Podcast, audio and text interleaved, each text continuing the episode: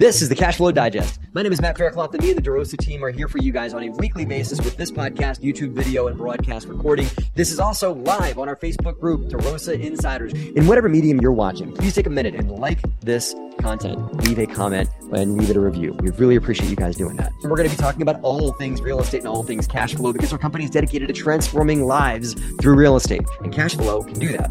We're going to be talking about things that are affecting the real estate industry, news in the real estate investing world. We're also going to be bringing on guests that are crushing it in the cash flow sector of real estate investing. If you guys want to join and watch the show live, please go to Facebook and look up DeRosa Insiders and join that Facebook group where we record this show every Friday at noon Eastern. Hope to see you guys there.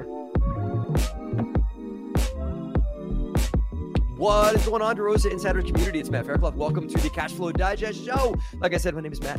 Our company is the DeRosa Group, and we are a real estate company dedicated to transforming lives through real estate. And that's what today's show is all about. This is going to be a phenomenal show because why do we do this, right? Why are we in this industry? Why do we make cash flow? Why do we work very hard uh, to make money for real estate? Do we do it to make money so we can drive fancy cars, or do we do it to make a difference and to make people's lives better? That's what we're going to be talking about with our guest, who is all about that. And he's done phenomenal work through his real estate business and using it as a vehicle to create change and to help people out and to make the world better, so to speak, if I dare say, through real estate ventures as the vehicle to do that. So can't wait for that conversation. We've also got an, an amazing video from your great friend, Tara Smiley, is going to be joining us on the asset management side, talking to us about something that gets misunderstood, and that is something called the rent roll. We're going to learn how to read a rent roll properly, and we're going to learn what it is and what it's not, and what else you need alongside it. So stay tuned for that video and that. Welcome to the Cashflow Digest. Like I said, if you guys are watching this program on Spotify, thank you.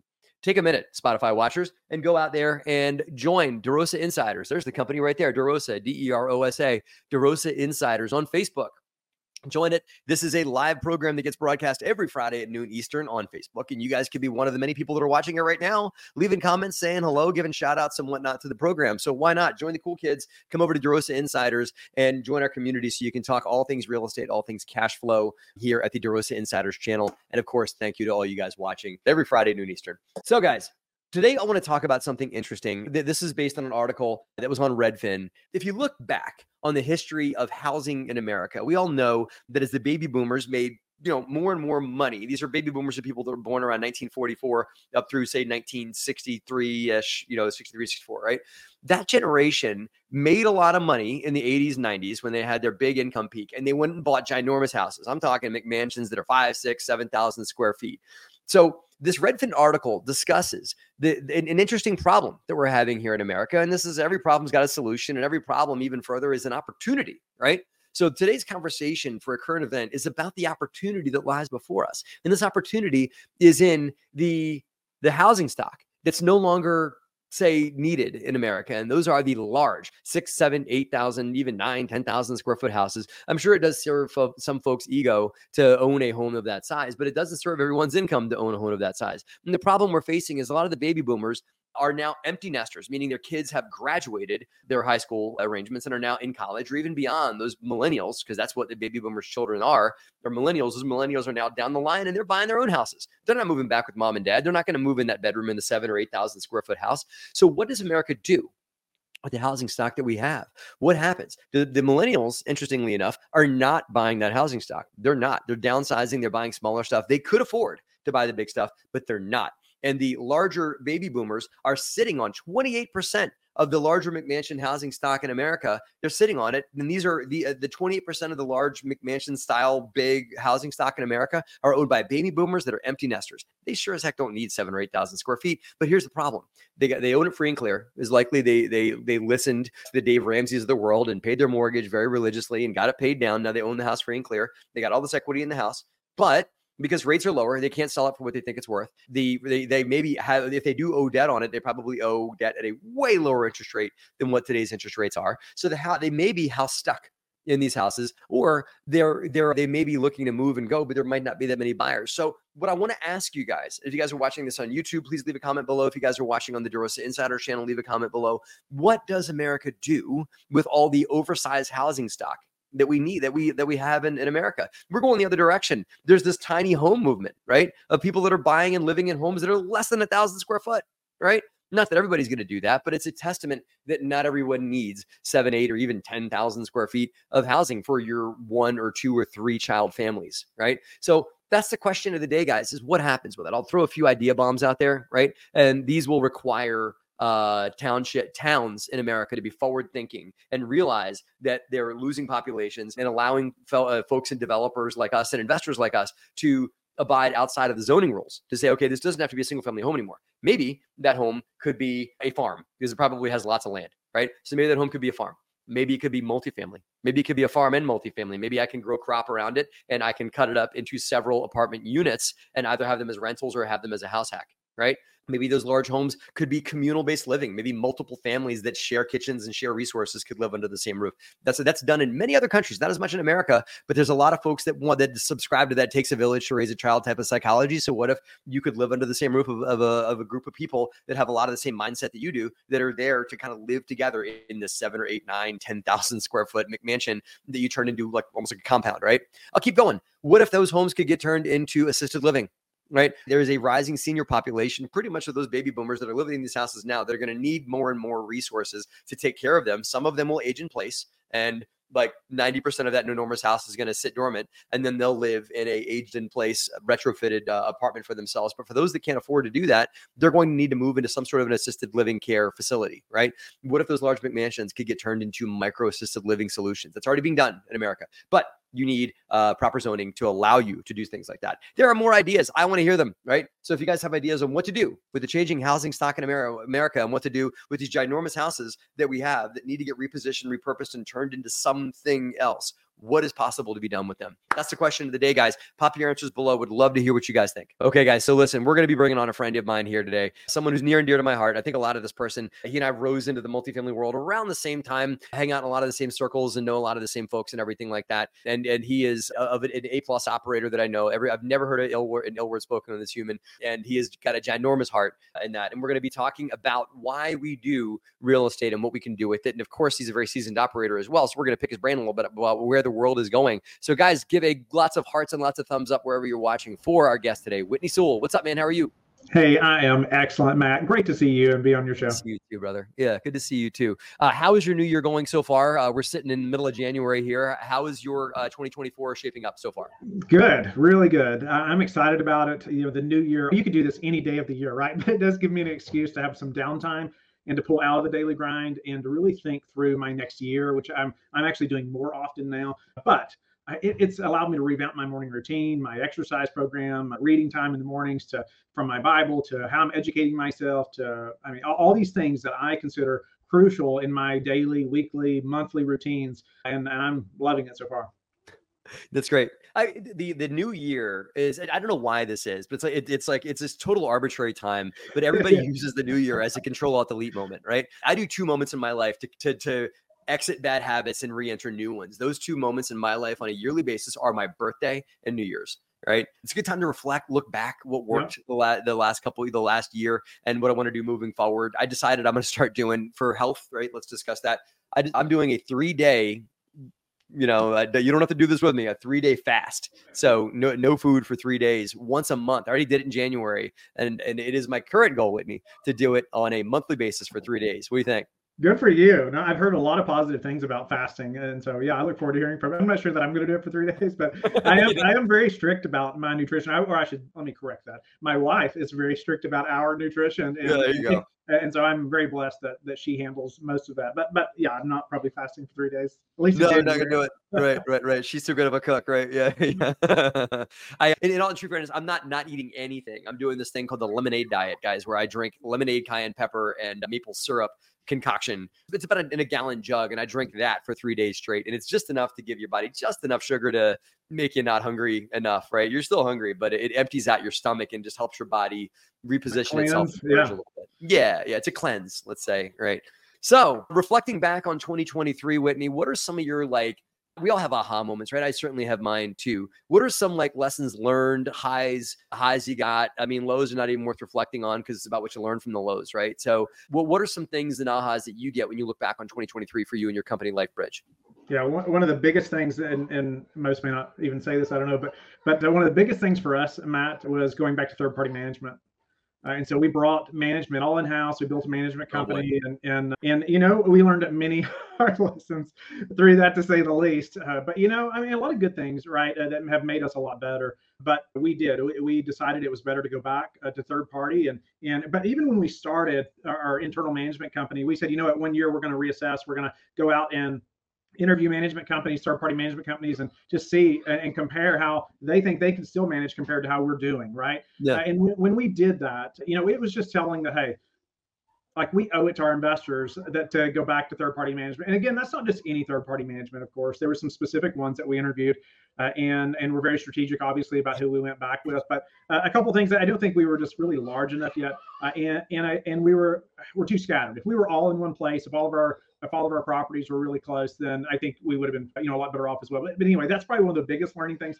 You know, hiring's been a big thing for us. We've hired a couple of key people this year that have helped turn us in a big way, in a, in a good way. I mean, help us uh, really to to put in more just structure, corporation like like structure that we've not had yet, right? I mean, I mean it's yeah. like we've had some of it, but at a very elementary level, I think. And we have done things over the last year uh, to that have helped us to grow corporately uh, in a big way that I think is is positioning us very well for, you know, bigger growth in the future. Uh, and so it, it's been a good year for that, right? It's been really slow for us on That's the acquisition awesome. Side, as I'm sure you can imagine. Uh, but so it's been a great year for that.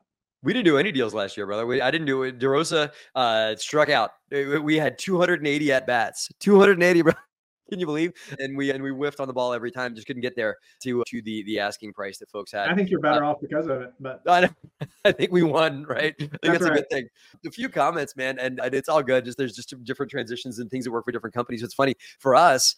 We took on self-management. So we're actually, as you're like, you're over here like, oh man, I hope that doesn't happen to us, that it didn't work out for Whitney. I hope it works for us. But we're, we ended up taking management back from third-party management companies and brought it in, in-house. And I know it works for some people and doesn't work for others. And, and the only question I have is, did you have to go back to the P M company you were using before and then have like a kiss and make up moment? Or did you reshift? Like, hey, hey, listen, we were just yeah, me, the whole thing. I'm sorry about that. yeah. Absolutely not. And so us, us managing internally was light years better than what we had as a third party before we did, brought it in-house. Okay? okay. You know, we grew during that time as well. And so, you know, it, it allowed us to, and actually we made some connections to some bigger third-party uh, management firms who probably wouldn't have looked at us before, right? Wow. And now they were willing to, you know, now that we knew some people, ultimately, right, that would help make us a connection to them. You know, that, you know, I mean, they're probably used to, you know, some of their lower end clients probably have, you know, ten to twenty thousand units, right? Yeah. And so they, they were able to, you know, they still were willing to work for us, and uh, just with some of the connections that we had. And, and so it, it was very worthwhile to go and take that back to third party. We would never have, have left internal management, uh, self-managing, if we had to go back to the company that was doing it before. Oh yeah, yeah, right. Because it's like, well, you you would have had to run a really really bad ship if you had to go back. You yeah. know, you know what? I know that was bad, but it was cer- certainly better than it was with us doing it, right? So I get it. So there was like them, then there's you guys, then there's next level. So that's, that's right. Almost like a graduation celebration point. That's great. So let, let's transition here, because you and I have talked a lot about this at conferences and everything like that. And you know, this is something that's near and dear personally to my heart in that. But you and I have talked about, like, you know, this transforming lives through real estate and getting that right. Why you and I do what we do. Now, you could very well have a Ferrari sitting in your driveway, but you have never, that I've ever seen, do a social media post about it or whatever. Hey, look at my amazing house. Look at my car. And you could do this too and buy, invest in real estate so you can have a Ferrari, right? I, I don't, I know you're not that guy, right? You're not a flashy guy, but you do very well. And you're able to take a lot of what you do in this business and transition it into a passion that's perhaps a higher calling, if I could even say it so deeply as that about you. Would you mind sharing a bit of your, if I dare say, your why that you do real estate investing? Because it's certainly not so you can have nineteen cars, you know, sitting in a car for every day of the month sitting in your driveway, right? Why do you do what you do? And tell us more about it. I appreciate the question, Matt. No yeah. doubt something I'm passionate about, and, and I know you as well. You know, this this why, this mission has changed things for us in such a big way uh, that I didn't even I didn't even know in the early on. Uh, just to be on, completely honest about that, like, I didn't plan it all this way. I think the Lord had a bigger plan, and and than I could have ever imagined. I mean, our tagline is "Invest better, live better, make a difference," and one investor, and one child at a time. Uh, and, and the way that we do that is, is, is through a foundation that my wife and I started that helps families through the financial burden of adoption. It helps them to bring their children home uh, through the adoption process that, that are struggling. And most people have no idea that adoption, unfortunately, the process can often cost fifty thousand dollars to seventy-five thousand dollars.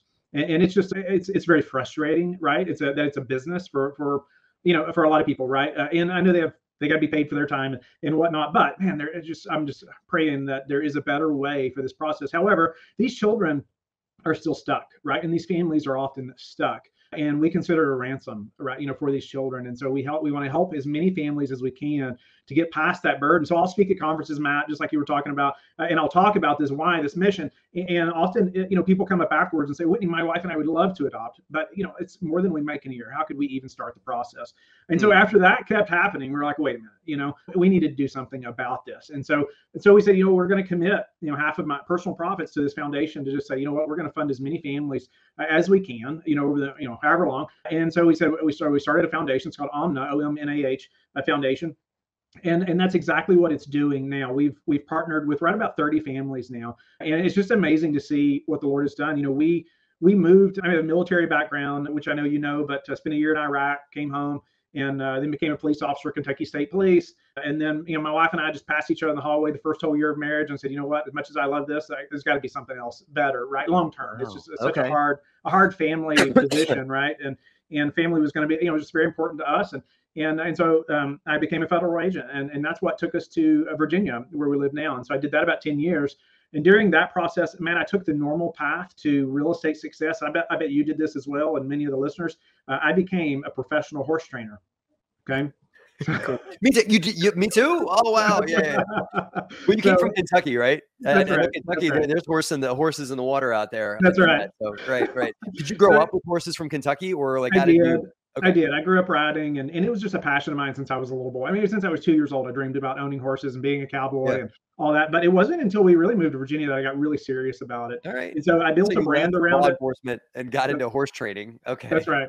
But I was doing that as a, I, I, at the same time I was a federal agent. Uh, and so, oh, and, and let me back up. When I was a police officer making, you know, say twenty-eight thousand dollars a year, I was looking for some way to supplement my income. Right. You know, as most of us are. And in came Rich Dad, Poor Dad. And, you know, pretty shortly after reading that book, we bought yep. two triplexes uh, in Kentucky, made a ton of mistakes, man, so much brain damage from those two properties, you know, more than I would like to admit. But we learned a lot, yep. uh, so much. And so, but we took the federal position, moved to Virginia, sold those. And then it was a number of years before I really started pushing on real estate again. I got into horses and selling horses for more money than I ever imagined. We had the house that really probably nicer house and farm than anybody in our entire family had ever had. But, you know, Matt, my, my wife and I were, were walking on the beach one fall. And the question that kept coming up is like, it, it ultimately was, is what we're doing right now going to get us where we want to go five years from now or ten years from now even? And, and I was working, you know, like two full-time jobs, federal agent during the day. I would come home, change as fast as I can, load the horses up, go to the arena, give lessons, train horses, you know, every day. Right. And, and so the, the obvious answer to that question was absolutely not. And it just, you know, I was making better money than I had ever and ever imagined, honestly, and, and even selling horses for a lot more money than I ever imagined. But, you know, when we when that realization kind of hit us in the face, it was like, OK, we, we got to do something different. Right. And and I always knew that real estate could build wealth. I knew that story. I knew how many people, millions and millions of people built wealth in real estate. And so this was like September. And we said, you know what, we need to make some changes. And so by Christmas, or actually, the, unfortunately, the week w- between Christmas and New Year's, we were moving out of that farm. We had sold that place and sold everything related to the horse training business. And we said, you know what, we're we're committing to to real estate, and we know it can build wealth, and we're burning this bridge. And no matter what anybody thinks, because everybody thought we were crazy, they said, you know what, I mean, like literally good friends, you know, came up to us and said, oh, wait a minute, you know, are you all okay? What's going on? You know, all those questions, right? And out of care for us. But they couldn't understand. They couldn't see where our vision was then, right? It was bigger than the normal, you know, what we had had type vision. And and, and so we, we, but we had to commit completely. And we sold the farm to do it, right? Uh, and w- one thing that happened, though, when we moved to Virginia was we went and heard a, a pastor. He was speaking, he was talking about caring for orphans and widows, Matt, and and he shared about the need uh, of, of, of adoption and how there's one hundred fifty million orphans in the world. And my wife and I, had, we were pretty newly married still, and we had never discussed adoption before. We didn't, We had never, we, we grew up in one stoplight town. I didn't know anybody that was adopted or had ever adopted a child. This was brand new. But mm. on the way home from this event, my wife and I, the question then was, well, why would we not adopt? Like I, that, it was almost, it was that some thankful. It was that simple to us then. If we knew how hard it was going to be, we may never have done it. I'm thankful for our ignorance, right? You know, at the time. uh, but we applied to adopt from Ethiopia within a week. Two years, a long process. Two years later, our first son, Samuel, comes home from Ethiopia. And, and we start the process again. Our second son, Elijah, was born uh, into our family through adoption about nine or ten months later. Huh. A few years later, we started another process and brought Eden Joy, our first daughter, home through adoption. And then and a few years later, we started another process. And actually, we have Selah now, who is four months old, who also came to our family through adoption. But Matt, those the process of adoption, again, was very difficult, and, yeah. and especially the first couple. I mean, it just took everything we could make. It took everything, all the money we could raise from friends and family, on and on and on, all the fundraisers that we could possibly do. You know, the third adoption process, we had a failed placement. We lost about twenty-five to thirty thousand. And you talk about just a kick in the teeth for families who have done everything to raise this money, right? And spent this much time. Um, however, the Lord provided, even just within a few weeks from our industry, actually, uh, for that process in an amazing way. But that just fueled our fire, Matt, you know, to want to help other people, right, uh, to be able to do this. And ultimately, for so more children could reach their forever home. Yeah. Yeah. So let's, let's break the numbers down a little bit further. The adoption process for someone that wants to adopt, and for they either there's some, a number of reasons why uh, people adopt. I'm adopted, as you know that, right? And, and I'll talk about too much on the show or to my communities or whatever, but I'm adopted. And my parents adopted me because they didn't think that they could have a child. I, I forgive me for using, if this is the wrong word to say, then forgive me, but naturally, right? It should naturally have a child or through the, through the, you know, the normal process, right? Yeah. Let, let's say. So they didn't think they could. They adopted me. And then just some funny how these things happen sometimes, right? They ended up having my sister, who's their natural child. I'm their adopted child. They're natural. They ended up having my sister a few years later because it kind of like just opened, took the pressure off, so to speak, right? In that, so I'm very grateful for that for that journey. But they, but most some folks do it for that. Some folks do it. I would think, as you and your wife did it, to a lot to give back. That these kids in other countries or just in other situations, you know, are you're giving them a leg up or giving them a giving them a, a chance, so to speak. Maybe they're you know orphans or whatever it may be. In that, the process costs how much typically? You you'd, yeah. you'd said that. Like I want to make sure you again. fifty to seventy, seventy-five thousand. fifty to seventy to seventy-five thousand. That's the whole thing, right? That that's right. The entire journey. Okay. Okay. And is that adopting just an infant, or is that uh, a child could be three, four, five years old as well? Or is that for folks that want a newborn infant? As I, I was yeah. three months old when my parents got me. So yeah, good question. Yeah. I mean, so you can, you can be as picky as you want to be. You can say, I want a male that's two years old that has blonde hair and blue eyes and, you know, but it's going to be a long time. Right before yeah. that happens. And we were just wide open. We just said, we'll take whatever the Lord gives us. And however, our first stipulation was, and actually at the time we were, we, it was really early in our marriage. Like I said, in, in certain countries have stipulations around how long you're married or, you know, you've oh. been married or different things like that before you can even adopt from there. And so Ethiopia though had over five million orphans in that one country. Uh, and hmm. so we said, you know what, we can adopt from there. There's obviously a major need. Uh, yeah. And so we started that process really quickly. It was kind of a no-brainer for us. But you have to think about there's tons of legal things that have to be paid for, right? Especially when you're dealing with two countries, you're dealing with two governments. Uh, and that's another reason, you know, it takes so long, right? And, and, you know, either way, you know, there's just a lot of legal involved. But even, you know, flights, you know, you think about it, they called it. So we've been, we were waiting like eighteen months, Matt, before we were matched with our first son. And, and they call us on a Monday and say, your court appointment is in Ethiopia on Thursday. And and we're like, wait a minute, you know, like I don't even know if we can get there, you know, but you've been waiting that long. You're going to figure out how to get there. Right. But our flights were over ten grand for that one trip. You know? Yeah. Oh, man. So, and that's not always the case. Right. And our other ad- adoptions were domestic, but there's still, you know, agencies that adoption agencies still charge, you know, it's really expensive. Right. There's yeah. lots of agency fees. There's lots of legal fees. There's lots of travel yeah. costs, you know, involved, oftentimes numerous trips. Uh, you know, to to wherever you're adopting did, from. Wherever. Now, did you did you and your wife travel to Ethiopia? Sorry to go granular, but this is no, just it's good. We hopefully the fast. Audience is getting something out of this. Yeah, yeah. There's a lot of minutia questions that come up, but that are real, you know, maybe for people who are curious about it, about doing it themselves, but also for just logistics, right? Because logistics sometimes are good conversation pieces. Did you and your wife fly there to bring your son home? Or was he brought home by a, a third party uh, custodian or somebody like that? Yeah, we went there when he was, I think he was four months old when we first met him. And so and at that time, we had a court appointment that declared him our son. And the worst part, though, is that he's now he's our son, but he doesn't have a visa. And so he can't leave the country. OK, so we had to leave and come back for three months for for the government to go through the process of giving him a visa. Wow. And, and then go back. We went back a second time to be able to bring him home after he had a visa. So you couldn't, I guess, like you can't run that concurrently and begin the journey of getting him a visa because he's not your son. So, the, you know, I know the government right. works, right? You know, you can't sign that. That's not yours. He's not your child yet. So I, I, I, I get it.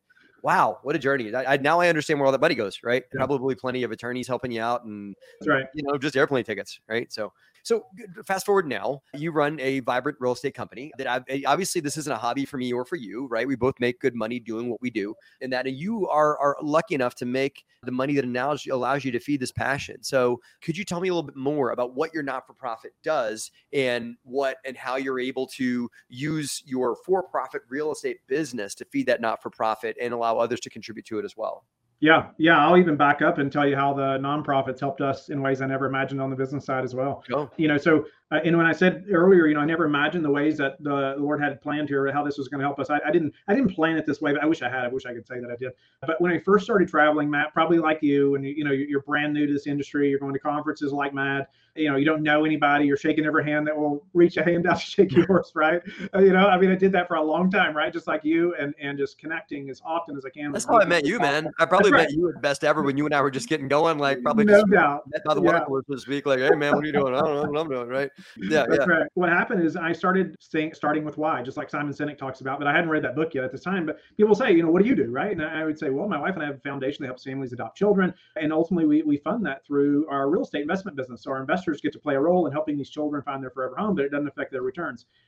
And so, and then I'm silent, right? It's quick, it's to, it's to the point, and we're not talking about multifamily. We're not talking about what markets we're in. We're not talking about whatever, right, in business, right? Because they just had that, that conversation twenty times over the last day at that conference, right? Mm-hmm. uh, and so, so immediately I'm talking about what drives us, our mission, why we're doing what we're doing. So, you know, all of a sudden they're telling me, or they're asking questions about adoption. They're asking questions about our kids. They're telling me about their kids or grandkids, things they're passionate about. They can see I'm passionate about this, you know, so it, it changes the whole flavor and dynamic of this brand new relationship, right? And then the thing I started seeing happening, Matt, was when I would follow up, guess what? They probably talked to twenty to a hundred people at that conference. They remember who I am, right? Because it's it's the only time they heard something like that, right, at that conference. And again, I didn't plan it that way initially, but then I started seeing that happen. And so it, it ultimately helped me to build relationships with lots of people that I never probably would have otherwise. It also, even during this time initially, you know, I was still working full time. Like I told you, we moved into a, a, a part, a, really a part of town that wasn't that great. Uh, so we could just get rid of the farm and lower expenses so I could travel and do all this stuff. Started the daily podcast. Uh, I was going to conferences probably three weekends a month, you know, for a long time. And we moved numerous times. We were in our in an adoption process as well. So it was just madness. I mean, I mean, to say the least, for my wife and I, It, I was like uh, an absent father, unfortunately. Uh, I mean, literally, I would be in the in the basement often recording twelve to fifteen interviews in one day for the podcast. And I, I mean, like uh, nonstop. And she would literally pack me lunch to go to the basement. You know, it was just madness. But what I was going to say is, is this enough time to walk up the steps, right? That's right. There wasn't. There literally wasn't. And so, you know, what would happen is, you know, that this this mission, though, was something that my wife was also passionate about. Mm. Right. And so she she couldn't have cared less about if I had said I want to be the best real estate investor I possibly can, or if I said if I had stayed training horses and been the best I possibly could, she I know she would have supported me. Right. However, this mission, though, was something that we were both behind in a big way. Right. And so during that time, when times are really tough, you know, when we're, you know, a, a crucial time was us being up early together in the mornings just to talk about our days and what's going on with the kids and whatnot. But that mission was something that fueled both of us to, to continue going as well. Mm-hmm. That's great. Could you say the name of the not-for-profit one more time so folks can hear more about it, reach out, maybe even make a contribution? It's called Omnah Foundation. It's O M N A H Foundation. O M N A H. Is there a meaning behind that, or what's that word mean? Yes. So it's when Mordecai actually was taking, actually, so it's Hebrew for to nurture and to care for a child. Okay. And so it's, that's where it comes from. And so, yeah, yeah to nurture and to care for a child. That's Hebrew. That's great. I, I love deep meanings like that. Thank you.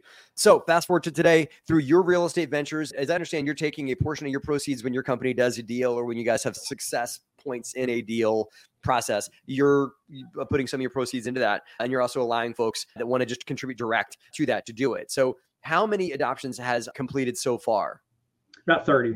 thirty. I think we're we're in the, we're partnered with almost almost forty families now, but I think almost thirty have actually brought children home so far. Mm. So it's a big process. And just to clarify, it's it's a it's That's personal amazing. Profits. You know, it's not total, you know, company profits, you know, but, but yeah, it's about thirty. I get it. That's the, we should clarify that. You're not, you're not taking a portion of the investor side. Your investors are That's still right. getting a hundred percent win. And my bet, again, I don't even know, I'm going to speculate. My bet is that you probably have some of your investors that are taking a portion of their proceeds when they win with you and pushing it over to Omnah as well, because they believe in your mission, right? It's um, been encouraging to see that and them partner yeah. even on a monthly basis, you know, with the yeah. foundation, many of yeah. our investors.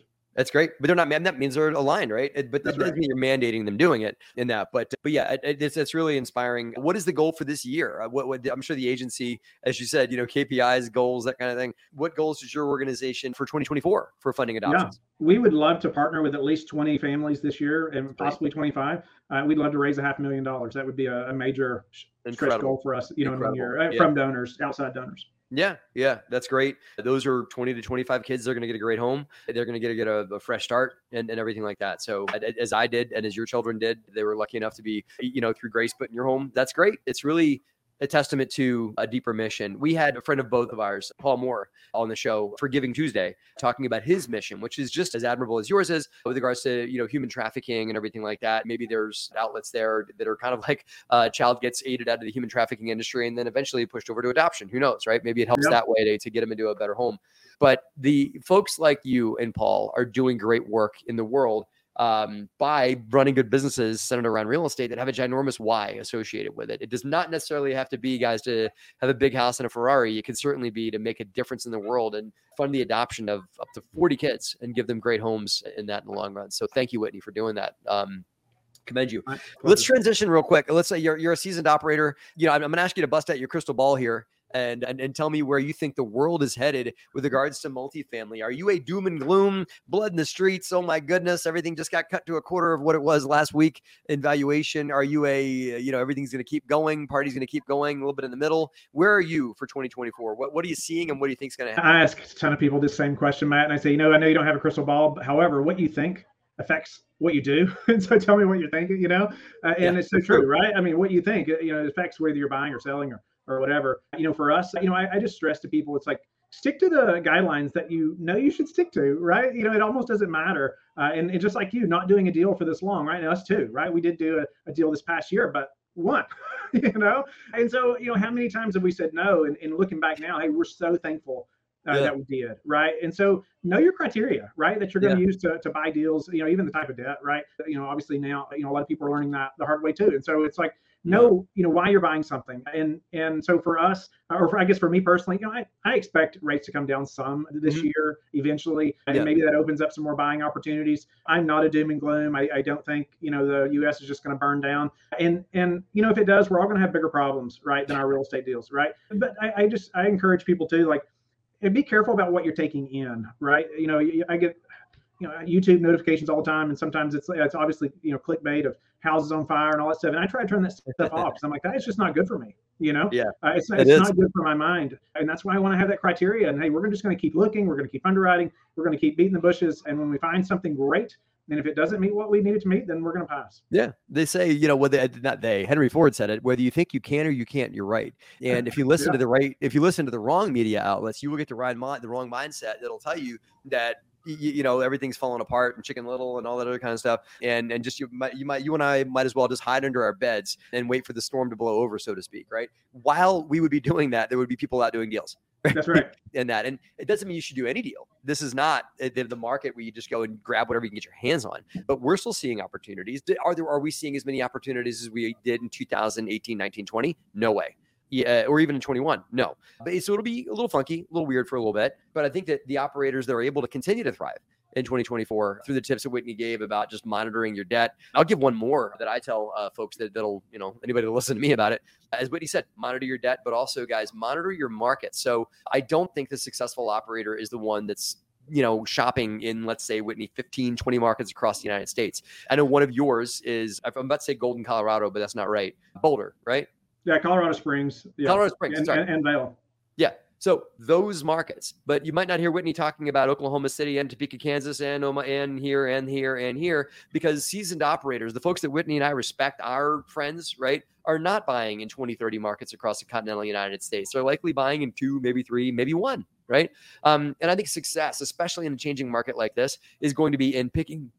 If you're trying to rise in the in today's uh, multifamily space, picking one market, one, not two, not ten, one market, and choosing that as your playground for the next six to twelve months, and infiltrating, pushing in, getting to know the brokers, getting to know the owners, getting to know the bad deals, the good deals, the stuff that's that's having problems, the property managers, getting to know everybody, and becoming an expert on that one market. When a good deal comes up, it's likely to be an off-the-market deal. It's not going to go on LoopNet. There, we would love your support, obviously, at Omnah. These children, one hundred percent of donations go directly to families, uh, and so we would love for your you know, your partnership there, you know, with those families as well. Obviously, you can find me on about any social media outlet or Whitney at lifebridge capital dot com. Whitney at LifeBridge Capital and lifebridge capital dot com, and The Whitney Sewell on Instagram. Whitney, Always a pleasure to see you, man. You are a ray of sunshine in the real estate world. Thank you uh, for all you do. I do hope our paths cross. Last year, I was lucky enough to have a booth across the exhibit. That's right. Um, from Whitney for, for it, it, it wasn't, you're not for profit. It was LifeBridge, right? That's right. Um, yeah, got it. So yeah, I hope I hope to see you at Best Ever. We'll be out there again. And I, I know our paths will cross in this uh, real estate world very soon again in one way or another. Thank you so much for joining us today on the Cashflow Digest. Thank you, Matt. Appreciate you very much. Thanks, Whitney. See you. Guys, great conversation. And I, what I want to challenge you guys with they, that had a, that were lucky enough to watch that entire thing. I want you guys to think about what your why is, right? If it is to have a Ferrari and a big house, I can promise you, promise you that people like Whitney and myself and many other friends of ours will, will, we can save you the trouble, right? That's not going to be rewarding, right? The Ferrari is not going to fill your soul. The big house is not, is going to feel more empty, you know, once you, once you achieve it. And success is not fulfilling. The dollars are not fulfilling by themselves. What is fulfilling is what you do with these things once you achieve them. And Whitney's got a phenomenal why. So what I want you guys to do is, if you're not exactly where you want to be at the promised land for yourself, for yourself, for your business, whatever it is, if you're not, you know, all the way where you want to be, right? Think about something you're going to create that's larger than you as you grow to that. Not, I'm going to make ten million dollars so I can start a not-for-profit. How about not that? Because Whitney didn't do that. Whitney built it along the way, along the road, right? What is something that's larger than you that you can start building now that only becomes bigger as you build your real estate business? I can assure you that these things become more and more fulfilling as you see the lives. I cannot imagine how fulfilled Whitney is knowing that he's got forty kids that are placed into, into great homes through the initiatives he's doing through his organization. So really inspiring. I ask you guys to think, look inside yourself and think about that too, right? Remember that? Transforming lives through real estate. Got it? Okay, guys. I want to pivot here to another conversation that I want to have with you guys. We're doing a quick, if, if you guys had a great chance, had a chance to read my book, Raising Private Capital, then that's great. I'm grateful for you. And if you did read it, that I'm in, that I'm required by BiggerPockets to ask you to go on Amazon and please write it a review because we need your feedback on what you think of the book. So if you read it, please write it a review. If you've not read it yet, or if you'd love to have, to be one of the cool kids and have a signed copy, there it is, with a signed copy, maybe this book too, you could have this one I'm holding right here, a signed copy of my book. All you gotta do, it's simple. This is easy. This will take you maybe thirty seconds. What I want you guys to do is to go on Facebook right now onto DeRosa Insiders. Those of you guys that are watching right now, go to Facebook and invite five of your friends. That's it. Just invite five friends to join the DeRosa Insiders community. We need your help making this community this big. They can hear phenomenal conversations like we just had with Whitney Sewell. They can hear great conversations that we had with Heath Patel, our underwriter, coming on Underwriting Deals, or Hervé Francois, or phenomenal conversations we have with other folks that are in pipeline for you guys. We want to continue to make a difference in the world and help people transform lives through real estate. And so we need you guys to take a minute and invite five people. If you invite those five people, we'll put you into a drawing, and the winner of that drawing wins a copy of my book, signed copy, right? How great a deal is that? thirty seconds for a signed copy of a book. How great, right? So what I want you guys to do is take a minute right now. Go ahead and do that. We might even, not we might even, we're going to highlight the winner on the show. Maybe we'll bring you on real quick and spend a minute talking about your real estate goals, have you promote yourself in front of lots of people that watch this program. So if you guys want to take us up on that challenge, join the book giveaway right now. There it is. Now, we're going to be talking with our friend Tara. You guys, Tara makes me smile. That's why her last name's Tara Smiley. She makes me smiley. She's going to talk about Rent Roll, and it's a mis misunderstood piece of the real estate analysis process. It is certainly something you need, even on a on a one bedroom condo, all the way up to a hundred unit uh, apartment complex or more. A rent roll is an imperative piece that you need, but it gets misunderstood. And so Tara is going to take us to school yet again with her T Talks multifamily program, teaching us about a rent roll. Take it away, Tara.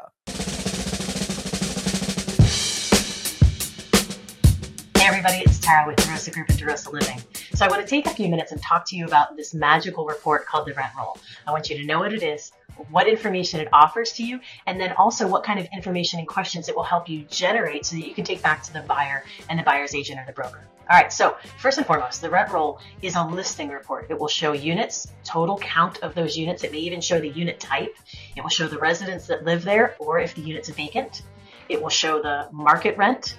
It will show the leased rent, okay? So market rent versus leased rent can be important. It will also show move-in date versus lease start date. And remember that those can be different because the resident may have renewed or because their lease start was August first, but they didn't pick up keys and physically take possession until the third. That's not uncommon either, okay? It may show you the security deposits that the, the seller has on hand, that they're holding in escrow for those residents. It may even show you, if you're really lucky, the balance due or the aged receivable totals line for each resident, showing you at the moment that that report was captured and pulled, how much they owed the current owner, okay? So you need to know what the rent roll is. The next thing is that you need to learn how to look for things. So Take a look at the last three months of move-ins. Are the rents the same? Did they grow? Did they decrease? Because that tells you how the current owner is feeling in the market. Have they had any kind of volatility? Have they seen, you know, rent increase potential, and that's why the, the market rents and the lease rents jumped? Or have they seen a, a slowdown? And so they've had to accommodate that for, you know, the, the leasing volatility in the market with a declining rent base. Or have they remained stagnant? That helps you generate these questions that you want to go back to the buyer with, okay? The lease dates may be different. Hopefully it's because of a renewal, but if your lease end dates, if you've got a ton of lease end dates that they ended eighteen months ago, well, then you've got a ton of residents that are month to month, which can increase, you know, kind of, yes, your flexibility, but it also decreases your control and your forecasting, your projection for what units are going to vacate in what month, okay? The benefit is that if you've got a bunch of residents that are on month to month, find out if they're being charged month to month fees. Ideally, the rent roll that you're given will not only show just the rent that's being charged, but it will also show all the other monthly recurring fees. Like, are they being charged for trash, pest control, a R U B system, any other utilities, pet rent, you know, all those things. It will give you a good sense of who your current resident demographic is, all right? The other thing is that if your rent roll shows the balances that the residents owe, that tells you about collection efforts. So bear in mind, this rent roll is a snapshot, a picture captured on the date that it was pulled. So if the rent roll was pulled on the third of the month, I would expect that aged receivable, those balance due, to be pretty hefty. It's still in the rent collection timeframe, as compared to a rent roll that's pulled, let's say, on the nineteenth of the month. The A R should have shrunken considerably in that timeframe. So be knowledgeable about a rent roll. Learn how to kind of read through it to see the information that it's giving you right under the surface. And then also read the rent roll anticipating the questions, because the best thing that you can do is become well-armed, educated, and equipped to go back to that seller or the seller's agent broker with sophisticated, educated, knowledgeable questions that help you make a better informed decision about what you want to do, buy or no, to this asset. If you've got other questions like this, join us over on Facebook. You can become part of the DeRosa Insiders group. You get access to us. You get some great Q and A, some great information that you'll see in videos like this and, and with the other members of our team. And, and honestly, we're just fun to hang out with. See you soon. Guys, great education. It's important to know what these things are. And so when you're looking at a piece of real estate, it's like, we all know, oh, I'm supposed to ask for the rent roll and I'm supposed to ask for the trailing twelve and those kinds of things so that I can do a proper evaluation. But it's more important to understand what it is you're looking at. It's important to understand why you need why you need these things and how they can help you understand a property that much better. So thank you, Tara. Thank you, T-Talks Multifamily, for your continued contributions to the Cashflow Digest. Guys, great show today. Don't forget to make your submissions to win yourself a free copy of Raising Private Capital. One last time, I want you to win. I want to shout out your name and maybe even have you on as a brief guest on the show to talk a little shop with you. And I also really want to express my gratitude for Whitney Sewell for joining us and putting his heart out there and his passion for what he does in real estate and why he does it, right? Let's all examine what our whys are. And obviously just the big questions on the lot of real estate's changing in America over the next fifteen, twenty years, everything from office buildings to strip centers, which we've talked about before. But on today's show, we examine what can be done with the large homes, the large McMansions in America, and how twenty-eight percent of baby boomers that are empty nesters own them right now. That's going to change in the next couple of years. What should happen with that? That's the show today, guys. Thank you. Make sure to join us next week at noon Eastern. As always in the Cashflow Digest, I appreciate you guys, and I'm grateful for you guys watching this program. Have a phenomenal weekend. Take care.